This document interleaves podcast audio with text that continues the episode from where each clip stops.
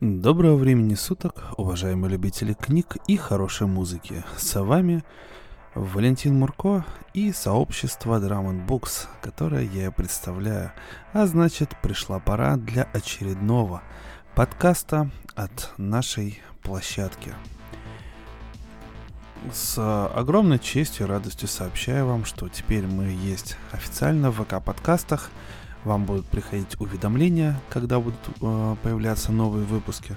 И вы сможете их спокойно все прослушать э, еще раз или заново. И не обязательно даже теперь в паблик заходить, потому что подкасты теперь везде абсолютно. iTunes, Яндекс подкасты, ВК подкасты, в общем, мы есть везде.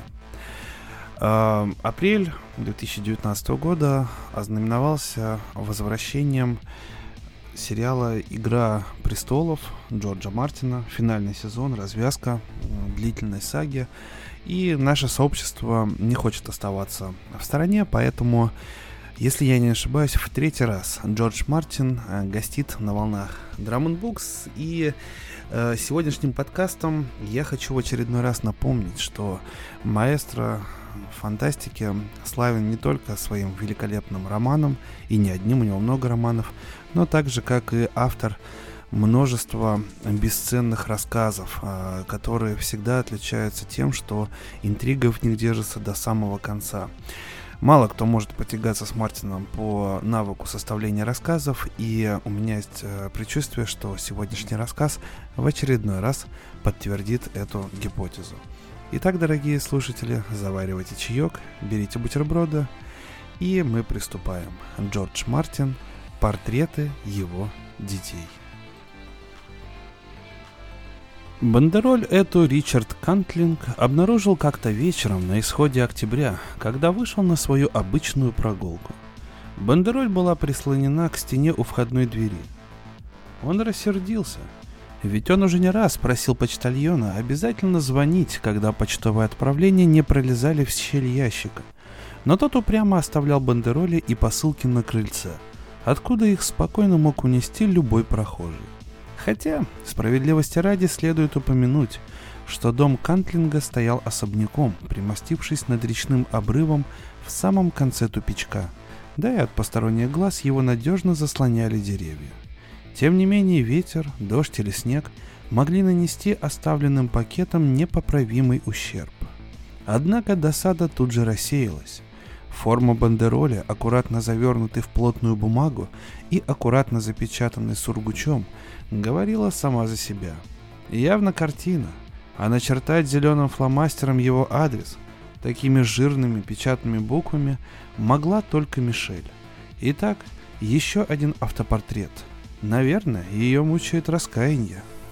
Он даже себе не признался, до какой степени удивлен. Ему всегда было свойственно упрямство.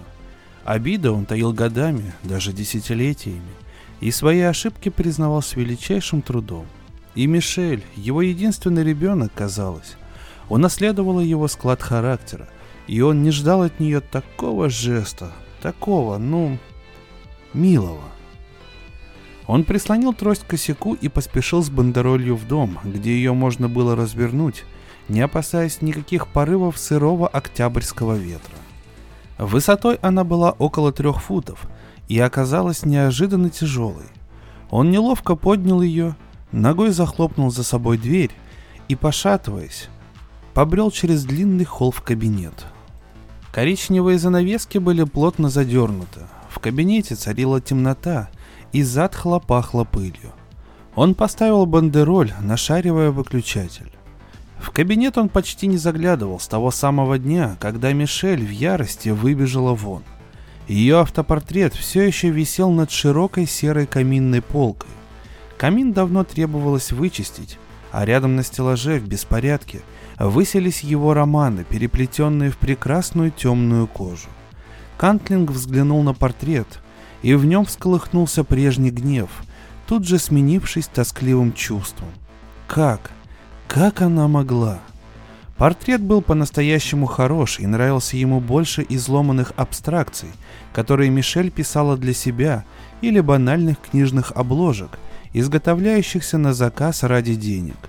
Ей было 20, когда она написала этот автопортрет в подарок ему ко дню рождения. Он им так дорожил. Ни одна фотография не запечатлела ее настолько похоже.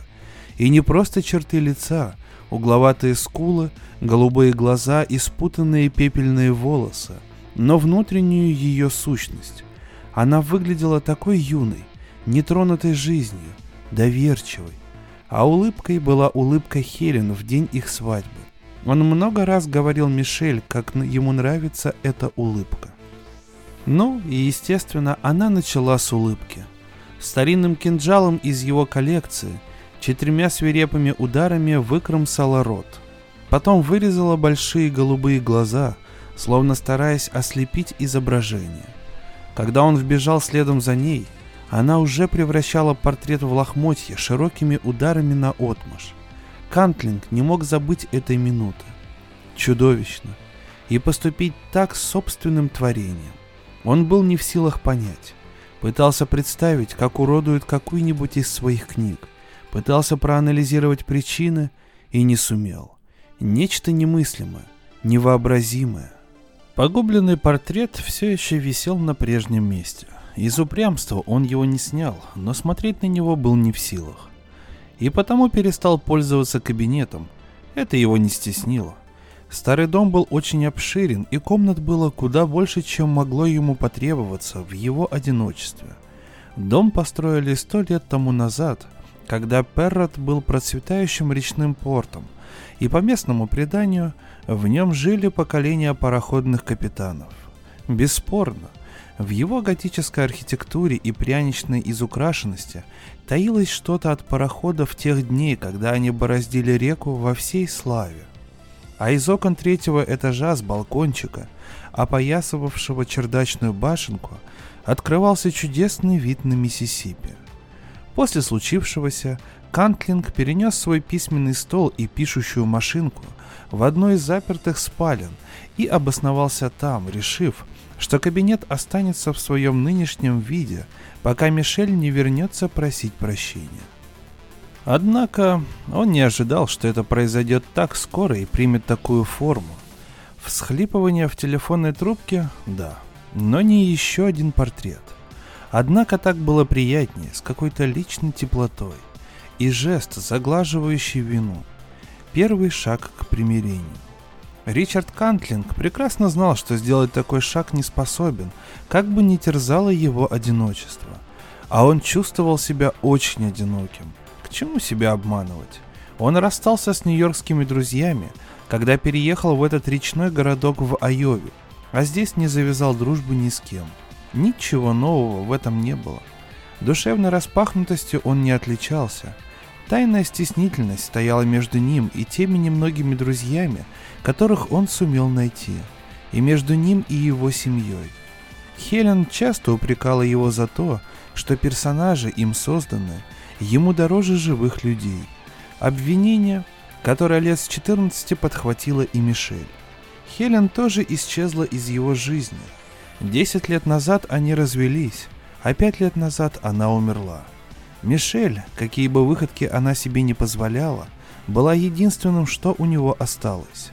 Ему ее очень не хватало. Не хватало даже стычек с ней. Разрывая грубую оберточную бумагу, он думал о Мишель. Конечно, он ей позвонит и скажет, как хорош новый портрет, как он ему понравился.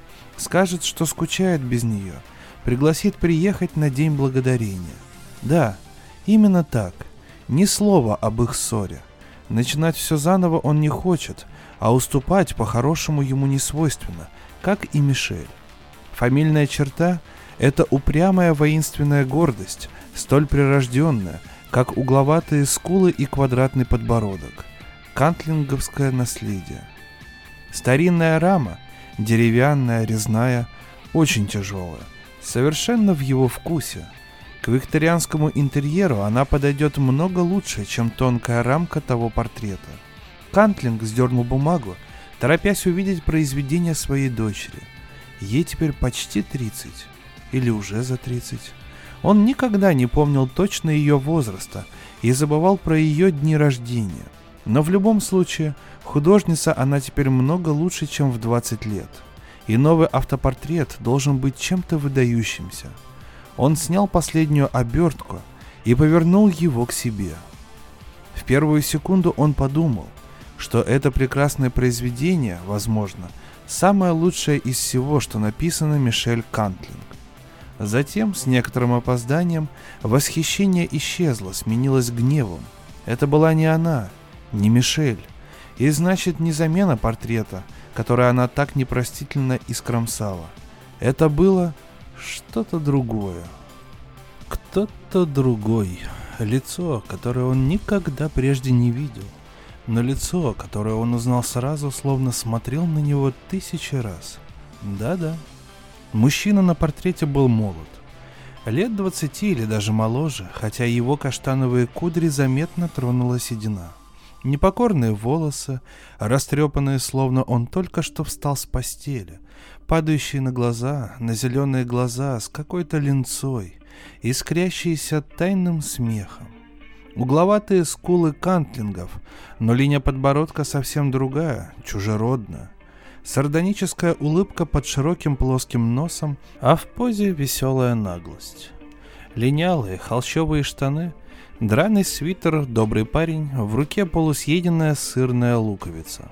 Фоном служила кирпичная стена, испещренная граффити. Его создал Кантлинг. Эдвард Донахью. Хью, так его называли одни, его друзья и сверстники – Другие персонажи в первом романе Ричарда Кантлинга «Болтаясь на углу». Хью был главным действующим лицом. Многоопытный, острый на язык, слишком умный себе во вред.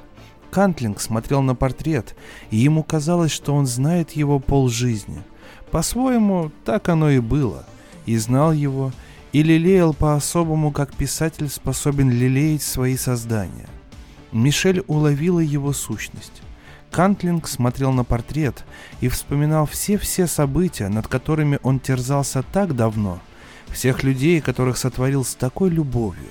Он вспомнил Джоко и Каракатицу, и Нэнси, и пиццерию Ричи, где развивалась значительная часть действия его книги. Она живо рисовалась в его воображении. И заварушку с Артуром, и мотоциклом, и кульминационную драку в пиццерии, и Хью – Особенно Хью. Злится, дурачится, болтается на углу, взрослеет. «На, пошли, на!» Если шуток не понимаете. Говорил он много раз. Это была заключительная строка романа. Несколько секунд Ричард Кантлинг ощущал, как в нем нарастает огромная страшная нежность, словно только что встретил старого друга после долгой разлуки. И тут, словно спохватившись, он вспомнил все безобразные слова, которые они с Мишель обрушивали друг на друга в тот вечер. И внезапно все стало на свои места. Лицо Кантлинга окаменело. «Стерва!» — сказал он вслух и повернулся в ярости, захлестнутый беспомощностью, потому что не на ком было сорвать злость.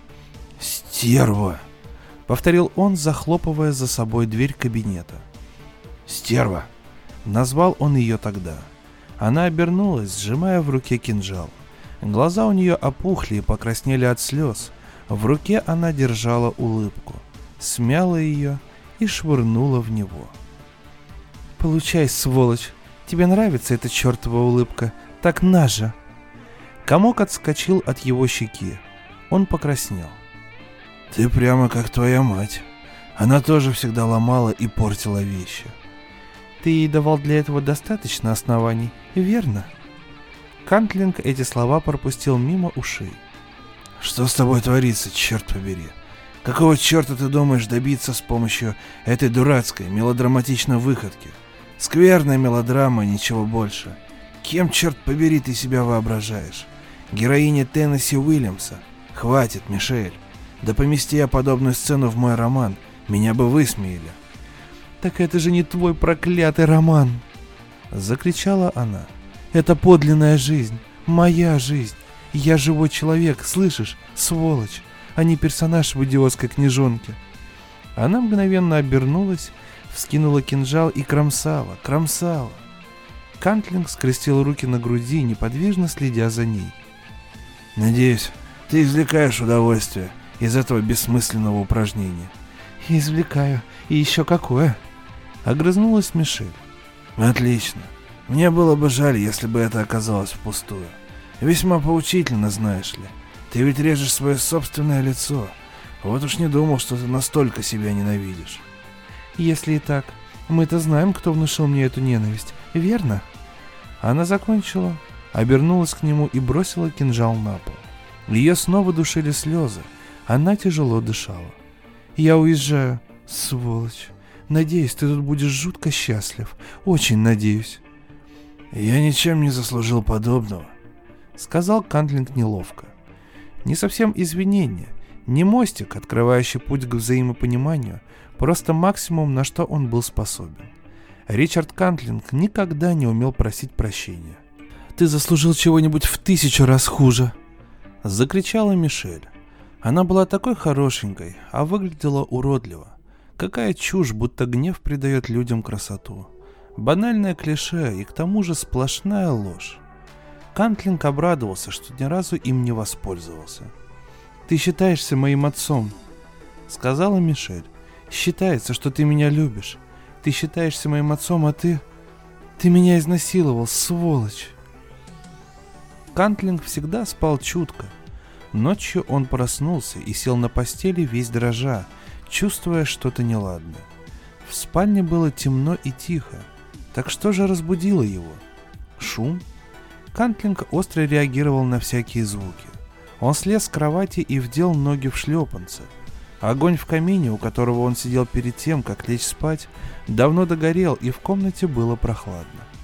Он нащупал халат, висевший на спинке широкой старинной кровати, надел его, затянул пояс и тихонько подошел к двери.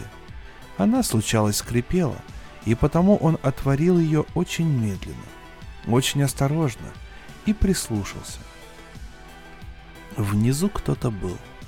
Он услышал, как они там ходят. У него похолодело под ложечкой. Здесь, наверху, у него не было пистолета, не было никакого оружия. Он не верил в такие предосторожности. К тому же считалось, что ему ничто не угрожает. Это ведь не Нью-Йорк.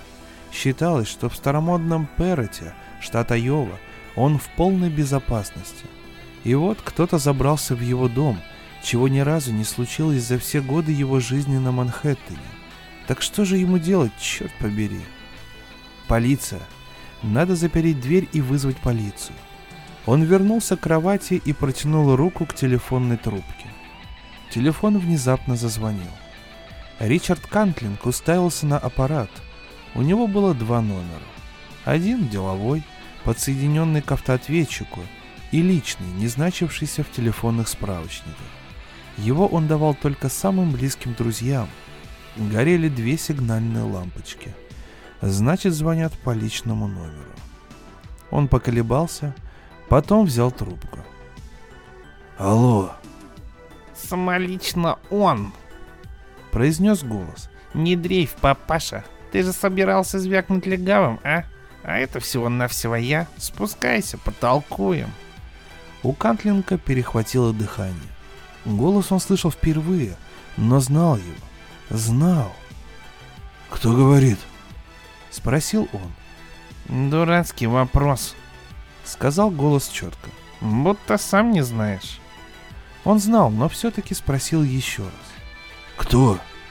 «Не кто, а Хью». Эту реплику написал Кантлинг. «Ты нереален».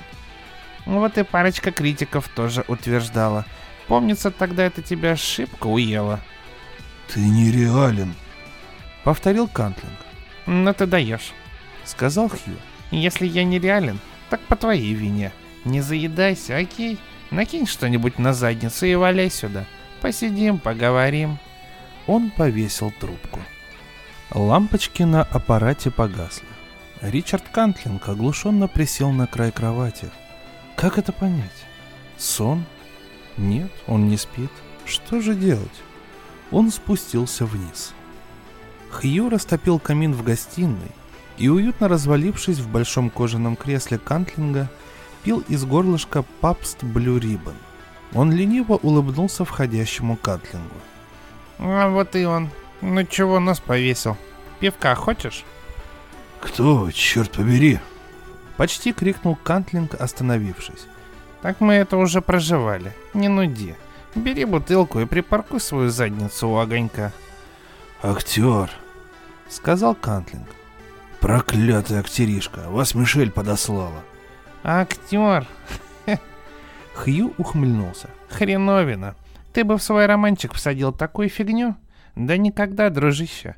А кто другой напиши такое в журнальчике или в книжке, так ты бы ему всю его фиговую печень выел. Кантлинг медленно прошел по комнате, не спуская глаз с парня, развалившегося в его кресле. Нет, это был не актер. Это был Хью, мальчишка из его романа, лицо на портрете. Все еще пристально его разглядывая, Кантлинг опустился в мягкое, пухлое кресло. Нелепость. Что-то из Диккенса. Хью захохотал. Нет, старик, это не фиговая рождественская песнь, и я тебе не дух прошлого Рождества. Кантлинг нахмурился. Кто бы это ни был, а реплика была не в характере. Неверно. Сказал он резко. Хью не читал Диккенса. Комиксы, да, но не Диккенса. А я фильм видел, папаша. Ответил Хью и отхлебнул из бутылки. Почему ты называешь меня папашей? Это тоже неверно. Чистейший анахронизм. Хью был уличным мальчишкой, а не битником. Это ты мне говоришь, будто я не знаю или что? Он усмехнулся. Нахрена? А как мне тебя еще называть? Он запустил пальцы в волосы, отбрасывая их со лба. Как ни крути, я же твой хреновый первенец. Она хотела назвать будущего ребенка Эдвардом, если родится мальчик. Не говори глупости, Хелен. Ответил он. «Я думала, тебе нравится имя Эдвард», — сказала она. Почему, собственно, она торчит в кабинете? Он же работает. Вернее, пытается работать. Он ведь просил ее не входить в кабинет, пока он сидит за машинкой. В первые дни их брака Хелен считалась с его просьбой, но с тех пор, как она забеременела, все пошло прахом. Да, мне нравится имя Эдвард. Сказал он ей, стараясь говорить спокойно. Он не терпел, когда его отвлекали. Мне очень нравится имя Эдвард. Я обожаю чертово имя Эдвард. Вот почему я дал его главному герою. Эдвард — это его имя. Эдвард Донахью. А вот почему мы не можем назвать младенца так. Я уже использовал это имя. Сколько раз я должен объяснять? Но в книге ты его ни разу Эдвардом не назвал. Возразила она. Ты опять читала рукопись? Черт побери. Хелен, я же тебе сто раз говорил, чтобы ты не трогала рукописи, пока она не кончена. Но она не позволила себя отвлечь. Ты же ни разу его Эдвардом не назвал. Да, совершенно верно. Я не называю его Эдвардом. Я называю его Хью. Потому что он уличный мальчишка. Потому что это его уличная кличка, и он не терпит, чтобы его называли Эдвардом. Но это все равно его имя, понимаешь? Эдвард — его имя. Оно ему не нравится, но это его хреновое имя. И в финале он говорил, что его имя Эдвард. И это чертовски важный момент. Поэтому мы не можем назвать ребенка Эдвардом, так как он уже назван Эдвардом, и мне надоел этот разговор. Если родится мальчик, можем назвать его Лоренсом в честь моего деда. Но я хочу, я не хочу, чтобы его звали Лоренсом. Прохныкала она. Так старомодно. И ведь его будут звать Ларри, а я Ларри терпеть не могу. Почему ты не назвал Лоренсом своего персонажа? Потому что его имя Эдвард. Я ношу нашего ребенка. Нашего. Сказала она и положила руку на вздутый живот, словно Кантлинг нуждался в напоминании. Ему надоело спорить, ему надоело обсуждать, ему надоело, что его отвлекают от работы. «И давно ты носишь ребенка?» — спросил он, откидываясь в кресло. «Ты знаешь?» — ответила Хелен с недоумением. «Уже семь месяцев с неделей». Кантлинг наклонился вперед и хлопнул ладонью по стопке напечатанных листов рядом с машинкой.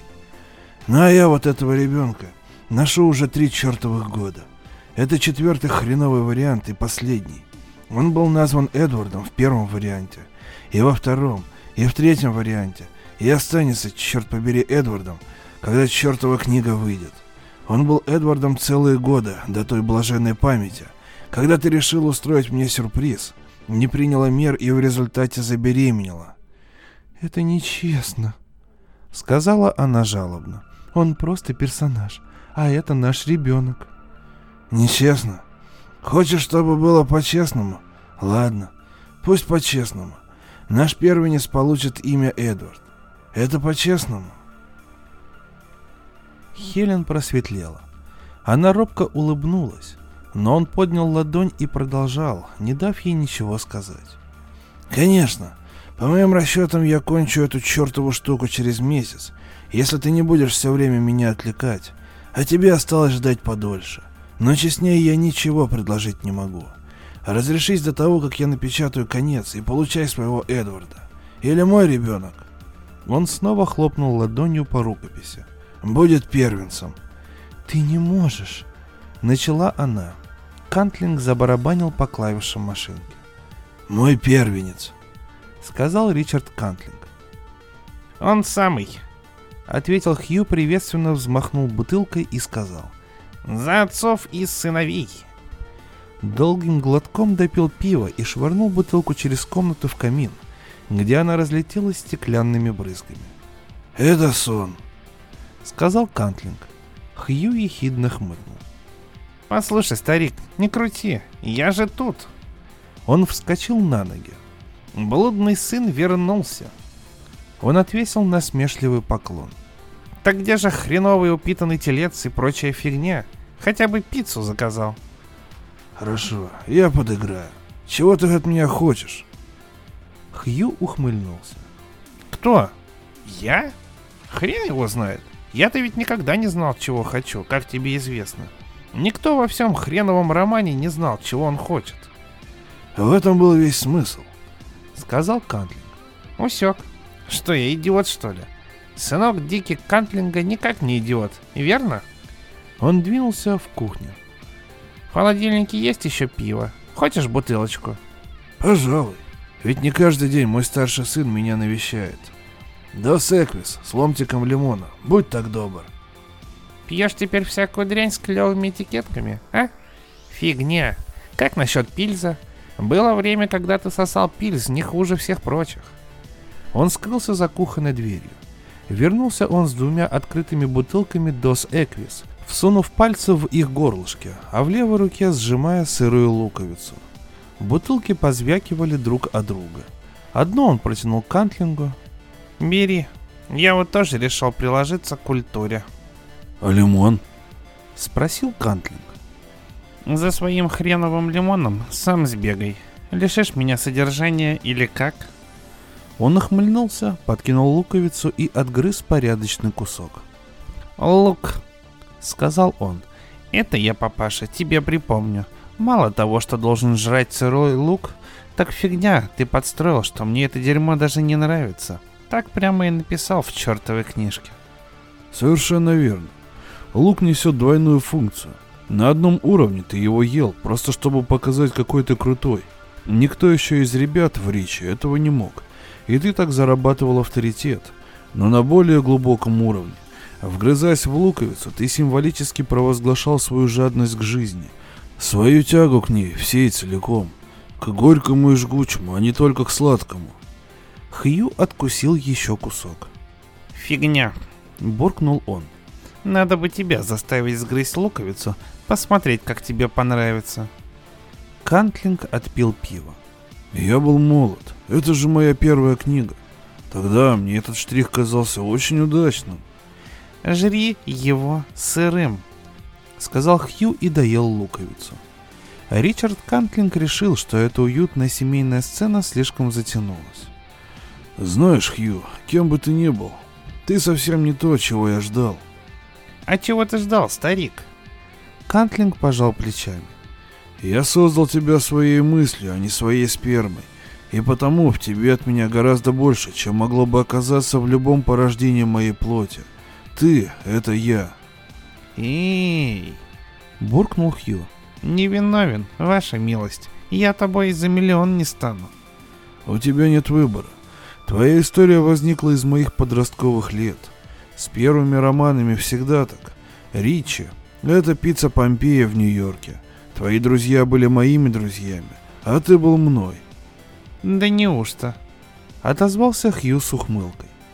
Ричард Кантлинг кивнул. Хью расхохотался. Как бы не так, папаша. То есть как? Окрысился Кантлинг. Ты живешь в дерьмовых выдумках, старик. Чуешь? Может быть, тебе и нравится сочинять, будто ты был похож на меня. Да только это фигня с любой стороны. Я в Риче был заводилой, а ты в Помпее был очкариком и жался у игрового автомата. Меня-то заставил трахаться до опупения в 16, а сам голые сиськи увидал, когда тебе за 20 было, в этом твоем занюханном колледже. Ты неделями пыхтел над шуточками, которыми меня заставлял сыпать направо и налево, а сумасшедшие номера, которые я откалывал в книжке.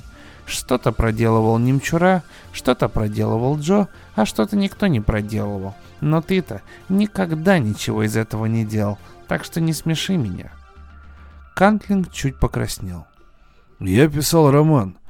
Да, в юности я был немножко отчужденным, но Чокнутым. Чего вилять-то? Я не был чокнутым. Отрезал Кантлинг, которого это задело. Болтаюсь на углу. Правдивая вещь. И нужен был герой, занимающий более центральное место, чем когда-то я.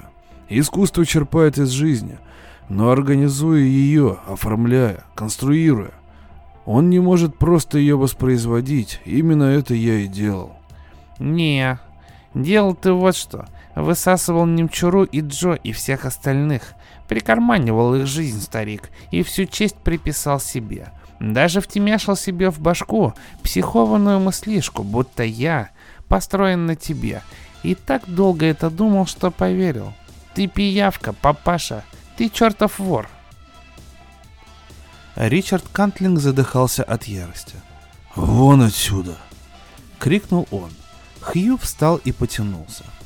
У меня сердце, мать его, разрывается. Что же ты, папаша, выгоняешь малютку сына на холодную годину? Что, не так? Пока я сидел в твоей чертовой книжке, когда ты командовал всем, что я говорил и делал, я тебе нравился, так? А вот теперь настоящий, я тебе не слишком по вкусу, верно? В этом вся твоя беда. Настоящая жизнь тебе всегда нравилась куда меньше книг. Жизнь мне нравится, заруби себе на носу отрезал Кантлинг. Хью улыбнулся. Он стоял как стоял, но вдруг весь как-то поблек, утратил плотность. «Да?» — сказал он, и его голос прозвучал слабее, чем раньше. «Да», — заявил Кантлинг. Хью таял на глазах. Его тело лишилось всех красок. Он выглядел почти прозрачным. «Старик, а ты докажи, Пойди в кухню и отхрямся кусок от этой твоей фиговой луковицы жизни. Он встряхнул волосами, засмеялся. И все смеялся, смеялся, смеялся, пока не исчез. Ричард Кантлинг еще долго смотрел на то место, где он стоял, а потом устало побрел наверх спать. Утром он приготовил себе солидный завтрак. Апельсиновый сок, кофе, английские тортинки, густо намазанные маслом и смородиным джемом – омлет с сыром, шесть толстых ломтиков грудинки. Стрепня и поглощение пищи должны были его отвлечь, но не отвлекли. Он все время думал о Хью. Сон. Ну, конечно, бредовый сон. Стеклянные осколки в камине и пустые бутылки на полу гостиной сначала поставили его в тупик, но затем он нашел им объяснение. Пьяное помрачение сознания, лунатизм, решил он.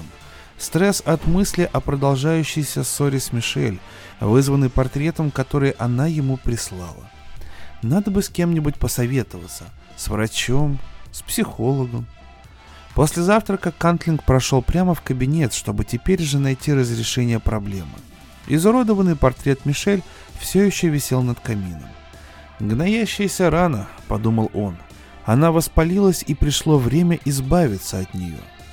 Кантлинг затопил камин, а когда огонь разгорелся, снял погубленный портрет, разобрал металлическую рамку, он был бережливым человеком, и сжег рваный обезображенный холст. Глядя на жирный дым, он ощутил себя очистившимся. Теперь на очереди был портрет Хью. Кантлинг повернулся и посмотрел на него. В сущности, отличная вещь. Она уловила характер. Конечно, его можно тоже сжечь, но тогда он присоединится к губительным играм Мишель. Нельзя уничтожать произведение искусства. Свой след он оставил в этом мире созидая, а не разрушая, и слишком стар, чтобы измениться. Портрет Хью был задуман как жестокий упрек, но Кантлинг решил на зло дочери отпраздновать его получение. Он его повесит, повесит на самом видном месте, он уже знает где. Наверху лестница завершалась длинной площадкой, огороженной резными перилами над холлом прямо напротив входа. Длина площадки была 15 футов, и на задней стене ничего не висело. Получится прекрасная портретная галерея, подумал Кантлинг. Человек, входящий в дом, сразу увидит Хью, а поднимаясь на второй этаж, пройдет совсем рядом с ним. Он взял молоток, гвозди и повесил Хью на почетном месте. Когда Мишель придет мириться, она тут же его увидит и уж, конечно, сделает вывод, что Кантлинг не уловил суть ее подарка. Не забыть поблагодарить ее как можно горячее. Настроение Ричарда Кантлинга заметно улучшилось. Вчерашний разговор превращался в приятные воспоминания.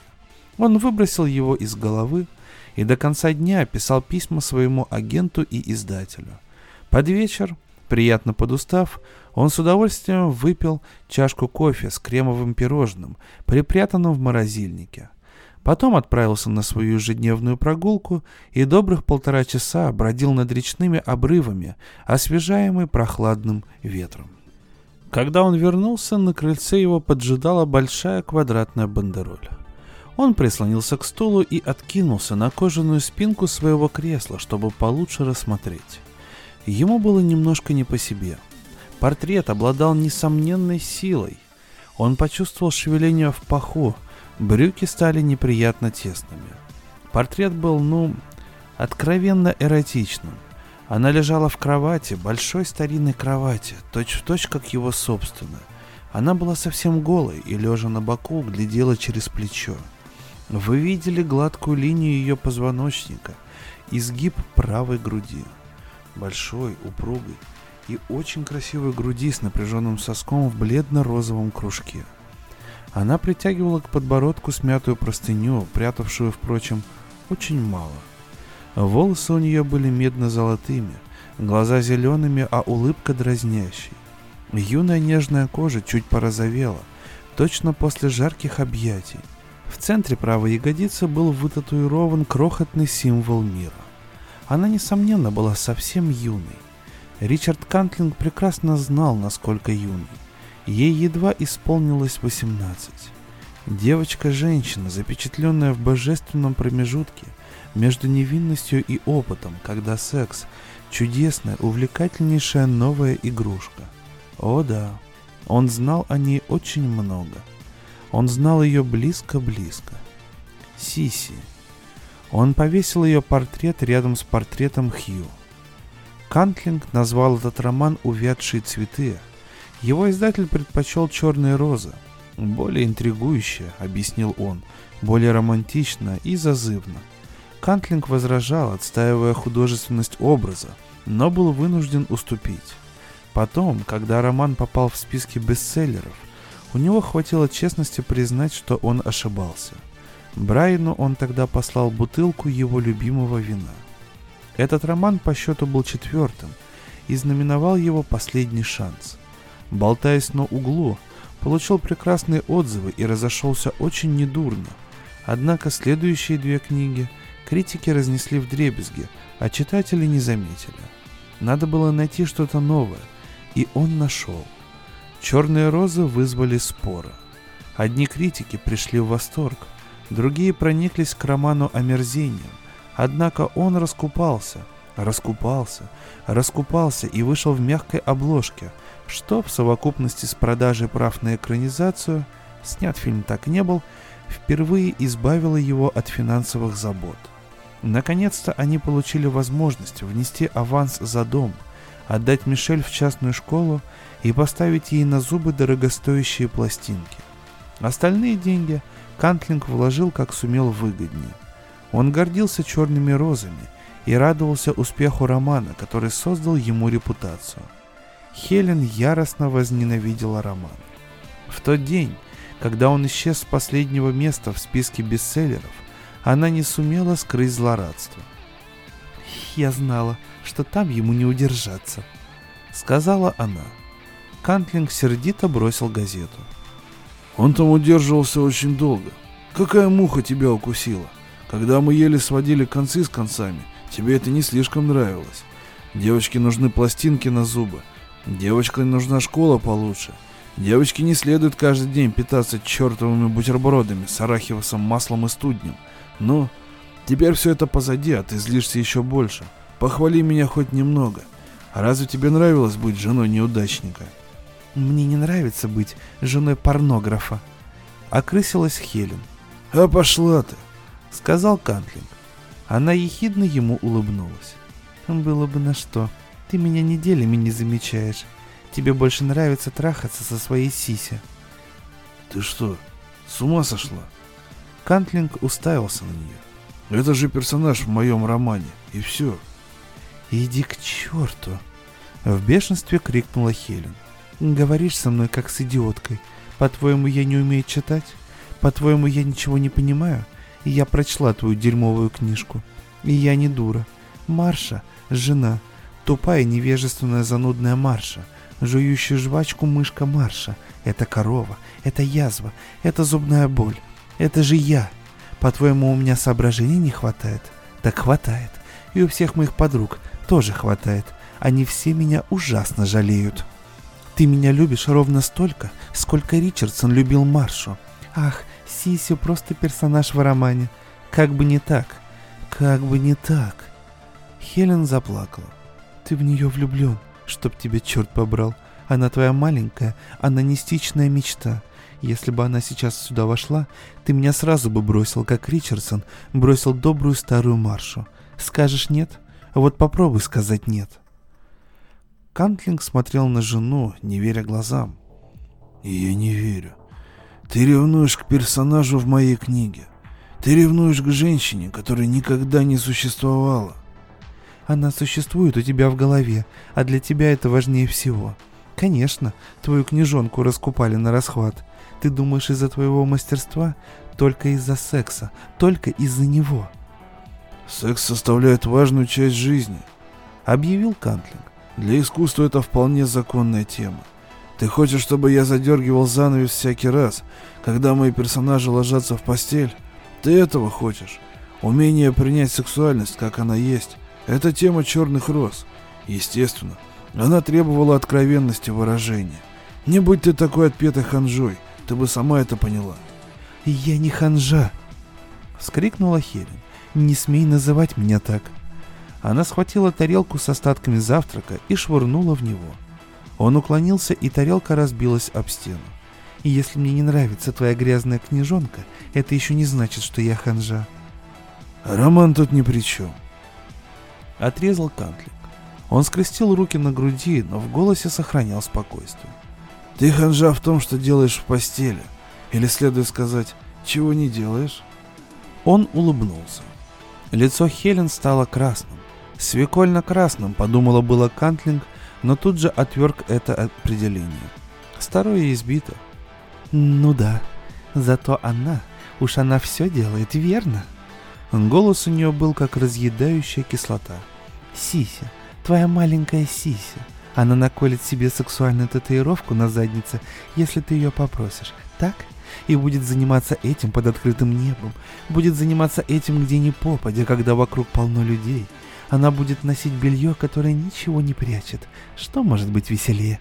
Она всегда готова, и у нее на животе ни единой складочки, и у нее груди 18-летние, и у нее навсегда останутся такими, верно? Так как мне тягаться с такой? Как? Как? Гнев Ричарда Кантлинга был холодным, управляемым, саркастичным. Он встал и нежно улыбнулся ее ярости. «Перечти роман», Сделай выписки. Он внезапно проснулся в темноте от прикосновения шелковистой кожи к его ноге. На задней спинке кровати устроилась Сися, завернутая в алую атласную простыню. Длинная стройная нога шарила под одеялом, Сися шаловливо улыбнулась ему и продолжала свою игру. «Привет, папуля», — сказала она. Этого Кантлинг и боялся. Про это он думал накануне весь вечер, из-за этого долго не мог уснуть. Он отдернул ногу и с трудом сел на постели. Сися надула губы. «Ты что, не хочешь поиграть?» — спросила она. «Я не верю. Это не может быть реальностью». «Ну и что? Все равно очень здорово». «Чего добивается Мишель, черт побери? Как она это устраивает?» Сиси пожала плечами, простыня чуть-чуть соскользнула, и из ее складок выглянула безупречная, 18-летняя грудь с розовым соском. «У тебя все еще груди 18-летней девочки», — тупо пробормотал Кантлинг. «И у тебя они всегда будут такими». «А как же?» Сиси засмеялась. «Можешь попользоваться, папуля, если хочешь. На спор, ты для них такое придумаешь». «Перестань называть меня папулей», — буркнул Кантлинг. «Но ты же мой папуля», — произнесла Сиси детским голоском. «Прекрати», — потребовал Кантлинг. «Почему? Тебе хочется, папуля. Хочется поиграть со своей дочуркой, правда?» Она подмигнула. Сладок разврат, а инцест во сто крат. Совместные игры в семье укрепляют семью. Она кивнула взглядом на кровать. Обожаю старинные ложа. Папуля, хочешь меня связать? Вот здорово будет. Нет, сказал Кантлинг, сбросил одеяло, слез с кровати, вдел ноги в шлепанцы и надел халат. Эрегированный член пульсировал и дергался. Надо уйти. Уйти подальше от Сиси, не то... Додумывать он не хотел и нагнулся к камину. «Здорово», — сказала Сиси, следя, как он разжигает растопку. «Огонь — это жутко романтично». Кантлинг обернулся к ней. «Но почему ты?» — спросил он, пытаясь сохранять спокойствие. «Главное действующее лицо черных роз — Ричардсон, а вовсе не ты. И почему понадобилось сразу перепрыгнуть к моей четвертой книге? Почему не кто-то из семейного древа или дождя?» из этой жвачки? Там никого настоящего нет. А Ричардсон тебе ведь совсем ни к чему, правда? Со мной куда веселее. Она выпрямилась, простыня упала на пол, по мягким складкам заскользили огненные блики. Тело Сиси было нежным, прелестным, юным.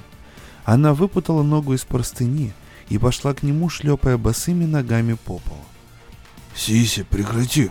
— рявкнул Кантлинг. «Я же не кусаюсь», — сказала Сиси и хихикнула. «Ну разве ты сам просишь? Может мне связать тебя, а?» Она прильнула к нему и откинула голову в ожидании поцелуя.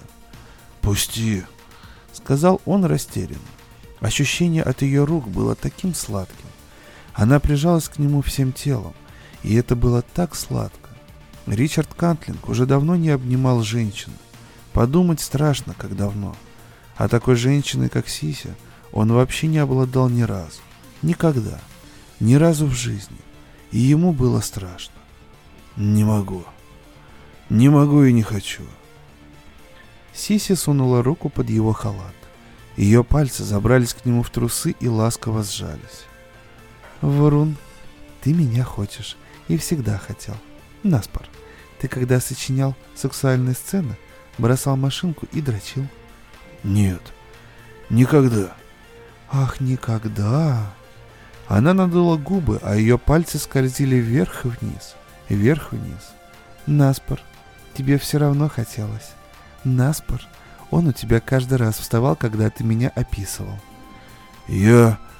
Начал он и не сумел выговорить «нет». «Сися, ну пожалуйста». «Ну пожалуйста», — повторила она шепотом, а ее пальцы продолжали двигаться. «Да, пожалуйста». Она сдернула с него трусы на пол. «Вот, пожалуйста», — сказала она, развязала пояс халата и помогла ему высвободиться из рукавов. «Пожалуйста». Ее пальцы скользнули вверх по его боку, поиграли с его сосками. Она придвинулась ближе, и ее груди защекотали ему кожу. «Пожалуйста» сказала она и, откинув голову, посмотрела на него. Между ее губами зазывно высунулся язычок.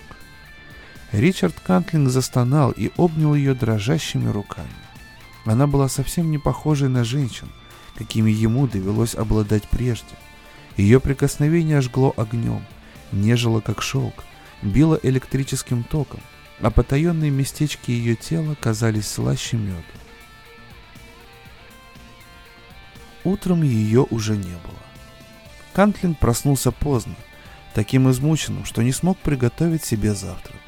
Одевшись, он побрел в город в маленькое кафе на первом этаже затейливого кирпичного здания, построенного у подножия обрыва сто лет назад, и за кофе с черничными оладьями попробовала разобраться в происходящем. Полнейшая бессмыслица. Этого просто не могло быть. Но ведь было. Попытки отрицать ничего не меняли. Кантлинг отправил в рот кусок оладьи, но ощутил только вкус страха. Он боялся за свой рассудок. Он боялся, потому что не понимал и не хотел понимать. А в глубине таился еще более острый страх. Ричард Кантлинг боялся того, что его еще ожидало. Он написал девять романов. Его мысли обратились к Мишель. Можно позвонить ей, упросить, чтобы она прекратила, пока он не сошел с ума. Она же его дочь, его плоть и кровь, непременно выслушает его, ведь она его дочь. Конечно же. И он ее тоже любит, что бы она там ни думала. Свои недостатки Кантлинг знал наперед. Недаром он столько раз анализировал себя под разными личинами на страницах своих книг.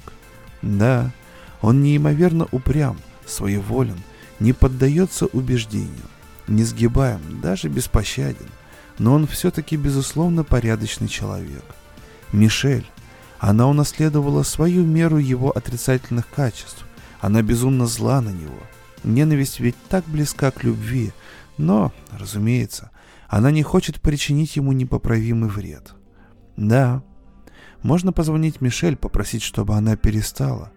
Но перестанет ли она? В тот день, в тот жуткий день она сказала, что не простит никогда. Никогда. Но не могла же она серьезно так думать. Она же его единственное дитя. Во всяком случае, единственное дитя его плоти.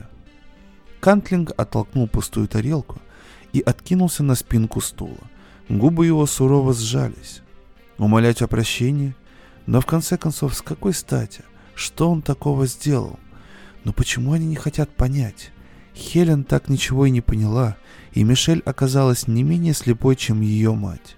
Писатель обязан жить для своего творчества. Но что он сделал такого страшного? За что ему просить прощения? Нет, не он должен звонить Мишель, а она ему. К черту, он не даст вывести себя из равновесия. Он прав. Не права она. Так пусть и позвонит, если ищет примирение.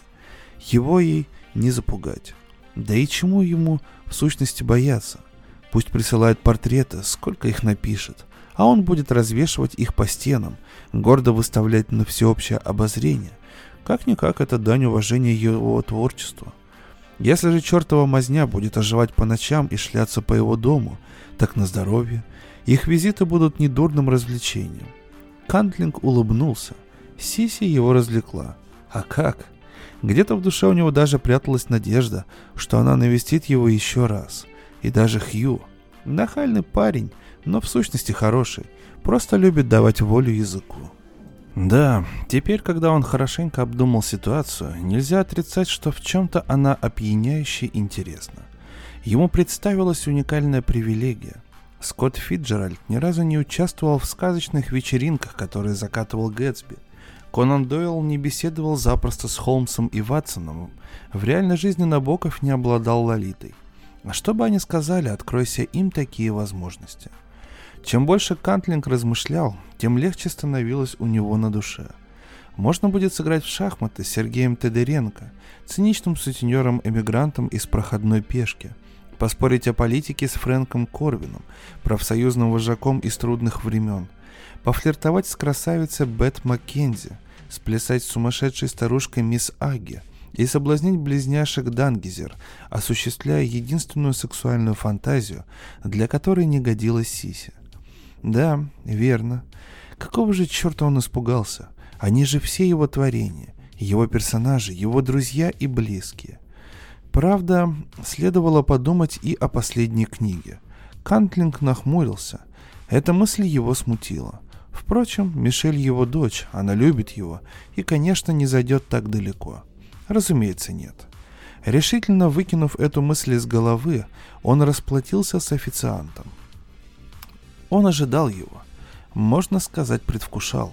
И действительно, когда разрумяненный ветром, ощущая нетерпеливое биение сердца, он вернулся с вечерней прогулки, у двери его приветствовал знакомый прямоугольник в оберточной бумаге. Ричард Кантлинг бережно внес бандероль в дом, сварил кофе и только тогда развернул портрет, нарочно преодолевая ожидания, чтобы смаковать решительную минуту, упиться мыслью о том, как ловко он сумел превратить жестокий план Мишель в источник радости. Он выпил кофе, снова наполнил чашку, допил ее. Бандероль он прислонил к стене напротив и теперь затеял игру с собой, стараясь отгадать, чей это портрет. Сиси упомянула что-то о нереальности персонажей семейного древа и дождя, и Кантлинг мысленно обозревал труды своей жизни, стараясь определить, какие персонажи наиболее реальны. Размышления были приятными, но ни к какому твердому выводу он не пришел и, отставив чашку, взялся за бандероль. А, так вот кто. Барри Лейтон. И этот портрет был великолепен. Лейтон сидел в редакции, упираясь локтем в металлический футляр старенькой пишущей машинки. Мятый коричневый костюм, белая рубашка с расстегнутым воротом прилипала к потной коже. Не единожды сломанный нос занимает чуть не половину широкого лица, некрасивого, но чем-то располагающего. Сонные глаза. Лейтон был грузин, брыласт и заметно лысоват. Он отказался от курения, но не от сигарет. Из уголка его рта торчал незажженный кэмел. «Только не закуривай чертову штуку, и можешь ничего не опасаться», не раз повторял он в романе Кантлинга подпись под заметкой. Успеха книга не имела. Это был гнетущий рассказ о последней неделе старой солидной газеты, для которой настали тяжелые дни. Но книга отнюдь этим не исчерпывалась. Кантлинга интересовали люди, а не газеты. И разоренная газета стала у него символом разоренных человеческих жизней. Его издатель советовал ввести в сюжет динамичную, увлекательную интригу. Пусть Лейтон и все остальные обнаружат какой-нибудь сенсационный материал, сулящий газете спасительный триумф, но Кантлинг уперся. Он хотел рассказать о маленьких людях, неумолимо сокрушаемых временем и возрастом, о неизбежности одиночества и поражения. Он создал роман, такой же серый и сухой, как газетная бумага, чем очень гордился. романа никто не стал читать. Кантлинг взял портрет и пошел наверх повесить его рядом с портретами Хью и Сиси. Ночь обещала быть очень интересной, решил он. В отличие от этих двоих, Лейтон далеко не молод, ровесник ему, очень умный, очень зрелый человек. Конечно, есть в Лейтоне и озлобленная горечь, как прекрасно знал Кантлинг. Тоска от того, что жизнь, вопреки ожиданиям, принесла так мало, что все его заметки и статьи забывались на другой же день после напечатания. Тем не менее, репортер сумел сохранить чувство юмора и отгонял демонов с помощью всего лишь незакуренной сигареты Кэмел и остроумных сарказмов. Кантлинг восхищался им и с радостью предвкушал предстоящий разговор. Он решил, что ложиться спать вообще не стоит. Сварит полный кофейник, перепасет бутылку Сигрема и будет дожидаться. Шел первый час ночи, когда Кантлинг, углубившись в переплетенный в кожу экземпляр подписи под заметкой, услышал позвякивание кубиков льда на кухне. «Позаботься о себе сам, Барри!» — крикнул он. Из кухонной двери вышел Лейтон со стопкой в руке. «Уже позаботился», — сказал он, поглядел на Кантлинга из-под набрякших век и насмешливо крякнул. Ты выглядишь до того старым, словно мне в отцы годишься. А вот уж не думал, что кто-то способен выглядеть таким старым. Кантлинг закрыл книгу и отложил ее. «Садись», — пригласил он. «Помнится, у тебя болят ноги». «Да уж, ноги у меня всегда болят». Отозвался Лейтон, опустился в кресло и отпил виски. Ах, так-то лучше. Кантлинг постучал пальцем по кожаному переплету. Моя восьмая книга. Мишель перескочила через три романа, а жаль. Кое с кем там я бы с удовольствием повидался. Может, она торопится перейти к делу? Заметил Лейтон. А в чем дело? Лейтон пожал плечами. Не знаю, черт дери. Я же только газетчик. Кто, что, где, когда, почему и как. Романист у нас ты. Вот и объясни, в чем дело. В девятом романе. Предположил Кантлин. В последнем. Совсем последнем? Спросил Лейтон. Конечно нет. В последнем по времени. А я уже приступаю к следующему. Согласно моим источникам, это не так. Лейтон улыбнулся. А? И что же утверждают твои источники? Что ты старик и ждешь смерти, и что умрешь совсем один. Мне 52. Какой же я старик? Стариком становишься, едва перестаешь задувать разом все свечи на своем именинном пироге. Хелен была моложе тебя, а умерла пять лет назад. Все дело в сознании, Кантлинг. Видывал я юных старцев и стареньких подростков, а у тебя старческие пятна в мозгу появились раньше, чем волосы в паху. Это несправедливо, возразил Кантлинг. Лейтон отхлебнул Сигрема. Справедливо? Ты слишком стар, чтобы верить в справедливость, Кантлинг. Молодежь любит жить. Старики сидят и наблюдают, как живут другие. Ты родился стариком. Ты старик, а не живец. Не живец. Ну и слово употребления. Впрочем, живец все-таки лучше, чем писец. А ты только и делал, что пописывал. Может, ты просто мочевой пузырь. Ты заврался, Барри. Я писатель и всегда был писателем. В этом моя жизнь. Писатели наблюдают жизнь, они повествуют о жизни, по определению. И тебе следовало бы это знать. А я и знаю, ответил Лейтон. Я же репортер, не забывай. И потратил много долгих серых лет, рассказывая истории других людей. А своей истории у меня нет. Ты это знаешь, Кантлинг? Вспомни, что ты сделал со мной в подписи. Курьер дает дуба, я решаю написать мемуары. И что получается? Кантлинг не забыл. Сознание у тебя блокируется. Ты заново переписываешь свои старые репортажи. 20-летней давности, 30-летней давности. У тебя невероятная память. Ты способен вспомнить всех, о ком писал. Даты, мельчайшие подробности, их слова. Ты способен слово в слово повторить первую заметку, которая вышла под твоей подписью. Но ты не можешь вспомнить имя первой девушки, с которой спал. Не можешь вспомнить телефон бывшей жены. Не можешь, не можешь... Его голос прервался. «Не могу вспомнить день рождения моей дочери», — договорил Лейтон. «Откуда ты подчерпнул эти бредовые идеи, Кантлинг?» Кантлинг молчал. «Может, из жизни?» Мягко заметил Лейтон. «Я был хорошим репортером. Вот и все, что ты сумел сказать обо мне. Ты, ну, может, ты хороший писатель. Пусть судят критики. А я просто газетчик, у которого болят ноги. Но даже если ты хороший писатель, пусть даже великий, все равно ты паршивый муж и никудышный отец. Нет, возразил Кантлинг, но так вяло. Лейтон повертел стопку в пальцах, кубики льда зазвякали и застучали.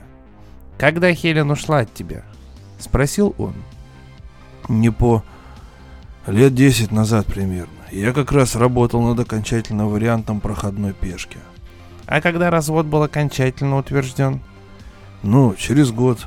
Мы попытались восстановить наш брак, но ничего не вышло. Помнится, Мишель училась в школе, и я писал трудные времена. А ее спектакль в третьем классе помнишь? Тот, на который я не попал? Тот, на который... Ну, прям как Никсон.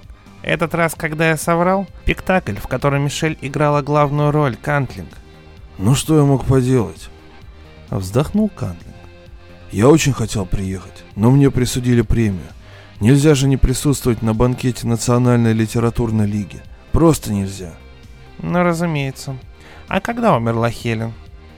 Я тогда писал подпись под заметкой. Интересная у тебя система датировки. Тебе бы составить собственный календарь. Он отхлебнул виски. Ну хорошо. Я не собираюсь оспаривать, что моя работа для меня важна. Может быть и чересчур. Не знаю. Да, творчество занимало в моей жизни превалирующее место.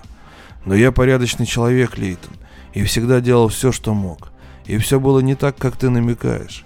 Мы с Хелен прожили немало счастливых лет. Мы ведь когда-то любили друг друга. И Мишель. И я любил Мишель. Когда она была маленькой, я писал всякую всячину. Говорящие зверьки, космические пираты, забавные стишки. Писал в свободные минуты и читал ей, когда укладывал ее спать. Их я создавал только для Мишель, из любви. Ого. Лейтон сардонически усмехнулся. Тебе и в голову не приходило их публиковать. Кантлинг болезненно поморщился. Это твой намек, это передержка. Мишель мои истории так нравились, что мне подумалось, а не понравятся ли они другим детишкам. Подумалось и все. И никаких попыток опубликовать их я не делал. Так-таки не делал. Кантлинг засмеялся. Послушай, Берт ведь был не просто моим агентом, но еще и другом. И у него самого была дочка. Ну, я и показал ему мои детские истории. Один единственный раз. «Нет, я не беременна», — пропищал Лейтон. «Я дала ему только один раз. Один единственный раз». И они ему даже не понравились. Добавил Кантлин. «Какая жалость», — сказал Лейтон. «Ты можешь меня дегтем, а я ни в чем не виновен. Конечно, я не был образцово-показательным отцом, но и людоедом тоже не был. Сколько раз я менял ей пеленки. До черных роз Хелен приходилось работать, и я каждый день сидел с малышкой от 9 до 5. Как ты злился, когда она плакала и отрывала тебя от машинки? Да, да, я не терпел, когда меня отвлекали. И всегда не терпел, будь то Хелен, Мишель, моя мать или сосед по комнате в колледже. Когда я пишу, я не люблю, чтобы меня отвлекали. Тоже мне хреновый грех.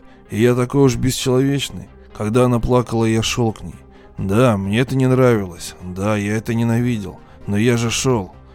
В тех случаях, когда слышал, что она плачет, сказал Лейтон. Когда не барахтался в постели с Сиси, не плясал с мисс Аги, не калашматил штрейбрехеров с Фрэнком Корвином, когда в голове у тебя не звенели их голоса. Да, тогда порой слышал, а услышав шел к ней. Поздравляю, Кантлинг. Я научил ее читать. Я читал ей «Остров сокровищ», и «Ветер в ивах», и «Хоббита», и «Тома Сойера», и еще много чего. Во всяком случае, все книги, которые тебе самому хотелось перечесть, а читать по-настоящему, ее научила Хелен с помощью Дика и Джейн. «Не выношу Дика и Джейн», — завопил Кантлинг. «Ну и что из этого следует?» «Ты не понимаешь, о чем говоришь», — объявил Ричард Кантлинг. «Тебя там не было, а Мишель была. Она любила меня. Она все еще меня любит. Стоило ей ушибиться, оцарапать коленку, расквасить нос, она бежала ко мне, а не к Хелен. Прибегала вся в слезах. А я обнимал ее, утирал ей глаза и говорил. Я говорил ей... Он не мог продолжать, сам с трудом удерживая слезы, чувствуя, как они щиплют глаза.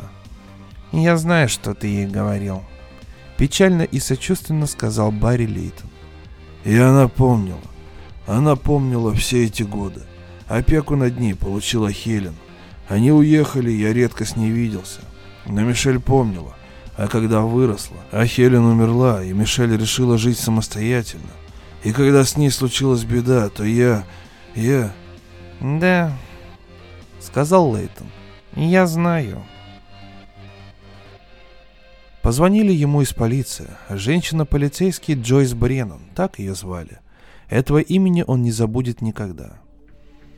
«Мистер Кантлинг?» — спросила она. «Да». «Мистер Ричард Кантлинг?» «Да. Ричард Кантлинг, писатель». К странным телефонным звонкам он успел привыкнуть. «Чем могу служить?» Она назвалась. «Вам необходимо приехать в больницу», — сказала она. «Ваша дочь, мистер Кантлинг. Боюсь, она подверглась нападению». Он не терпел уклончивости, не терпел эвфемизмов. Персонажи Кантлинга никогда не уходили в мир иной. Они умирали, они никогда не пускали ветер, они пердели. И дочь Ричарда Кантлинга... «Нападению?» — повторил он. «Вы имеете в виду, что ее избили или что ее изнасиловали?» В трубке было тихо. Наконец Джойс Бреннан ответила. «Изнасиловали. Ее изнасиловали, мистер Кантлинг». «Еду», сказал он.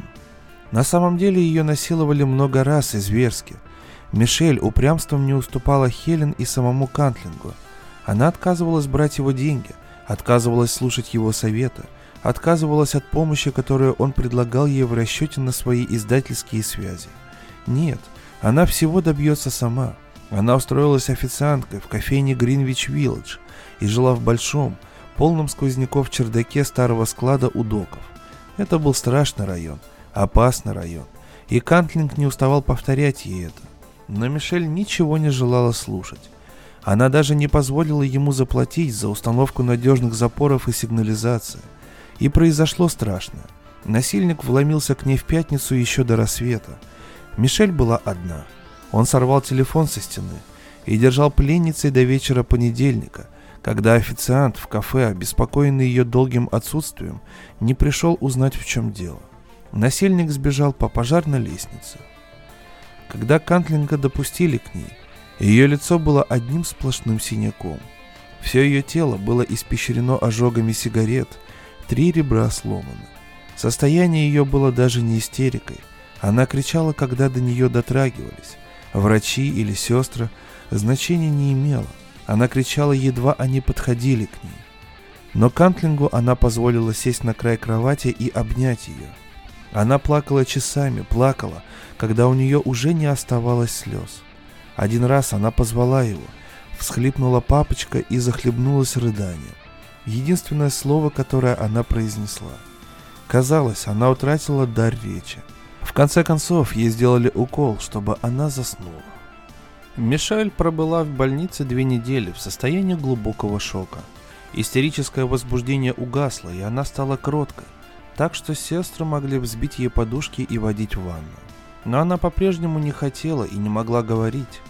Психолог предупредил Кантлинга, что, возможно, речь к ней не вернется. «Я с этим не смирюсь», — ответил он и настоял, чтобы Мишелю выписали, а сам решил, что им обоим надо убраться подальше из этого мерзкого, адского города. Он вспомнил, что ей всегда нравились старинные скрипучие дома, что она любила воду, моря, реки, озера. Кантлинг обратился в агентство по продаже недвижимости, осмотрел большой дом на побережье в штате Мэн и, наконец, остановил свой выбор на овеянном романтикой речных судов старинном готическом здании высоко на обрывах Перрота в Айове. Мало-помалу наступило выздоровление. Она словно превратилась в маленькую девочку, любопытную, непоседливую, полную взрывчатой энергии. Она не говорила, но все исследовала, ходила повсюду. Весной проводила часы на чердачном балкончике, следя, как внизу плывут по Миссисипи огромные баржи. Каждый вечер они гуляли вдвоем над обрывами, и она держалась за его руку. И однажды она, внезапно обернувшись, порывисто поцеловала его в щеку, сказала «Я люблю тебя, папочка», и убежала от него. А Кантлинг смотрел ей вслед и видел прелестную раненую женщину 25 лет и длинноногую, шаловливую девочку, которой она была прежде. В этот день плотина рухнула. Мишель заговорила. Сначала простыми детскими фразочками, полными детских страхов и детской наивности, Однако она стремительно взрослела и вскоре уже беседовала с ним о политике, о книгах, об искусстве.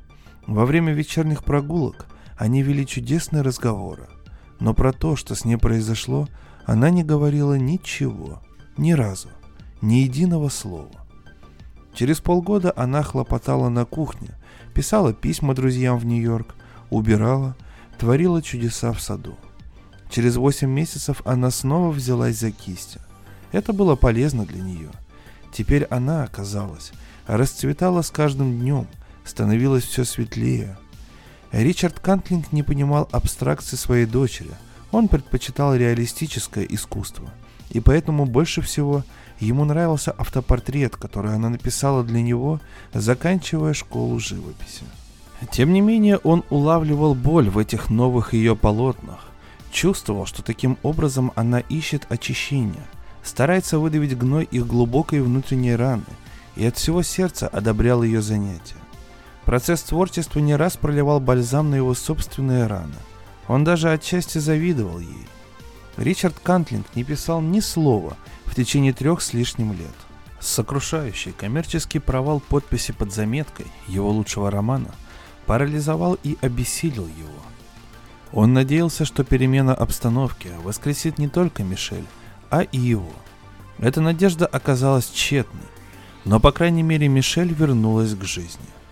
А потом, поздно вечером, когда Кантлинг уже лег, его дверь открылась, в спальню вошла Мишель и села на кровати. Она была босая, в фланелевом халатике, испещренном крохотными розовыми цветочками. «Папочка», — сказала она невнятно. Кантлинга разбудил скрип двери. Он сел на постель и улыбнулся дочери. «Привет. А ты пила?» Мишель кивнула. «Я возвращаюсь. И набиралась храбрости, чтобы сказать тебе». «Возвращаешься? Но не в Нью-Йорк же. Ты шутишь?» «Я должна. Не волнуйся, мне лучше». «Останься. Останься со мной, Мишель. Нью-Йорк не подходит для жизни». «Я не хочу возвращаться. Мне страшно, но я должна. Там мои друзья, там моя работа, и там моя жизнь, папочка. Мой приятель Джимми. Ты помнишь Джимми? Он главный художник маленького издательства, выпускающего книги в бумажных обложках. И он обещает мне работу. Заказы на обложке. Он написал. Мне больше не придется обслуживать столики. Я не верю своим ушам.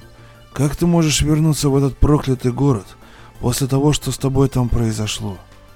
Потому-то я и должна вернуться. Отступала Мишель. Этот тип, то, что он сделал со мной. Сделал. Ее голос прервался, она судорожно вздохнула и овладела собой. Если я не вернусь, получится, что он выгнал меня оттуда, отобрал у меня мою жизнь, моих друзей, мое творчество, ну все. Я не могу позволить ему это. Не могу допустить, чтобы он меня так запугал. Я должна вернуться и взять то, что принадлежит мне, доказать, что я не боюсь. Ричард Кантлинг беспомощно смотрел на дочь. Протянул руку, нежно погладил длинные шелковистые волосы. Наконец-то она сказала что-то, укладывающееся в его собственные понятия. Он бы поступил точно так же, тут у него не было сомнений.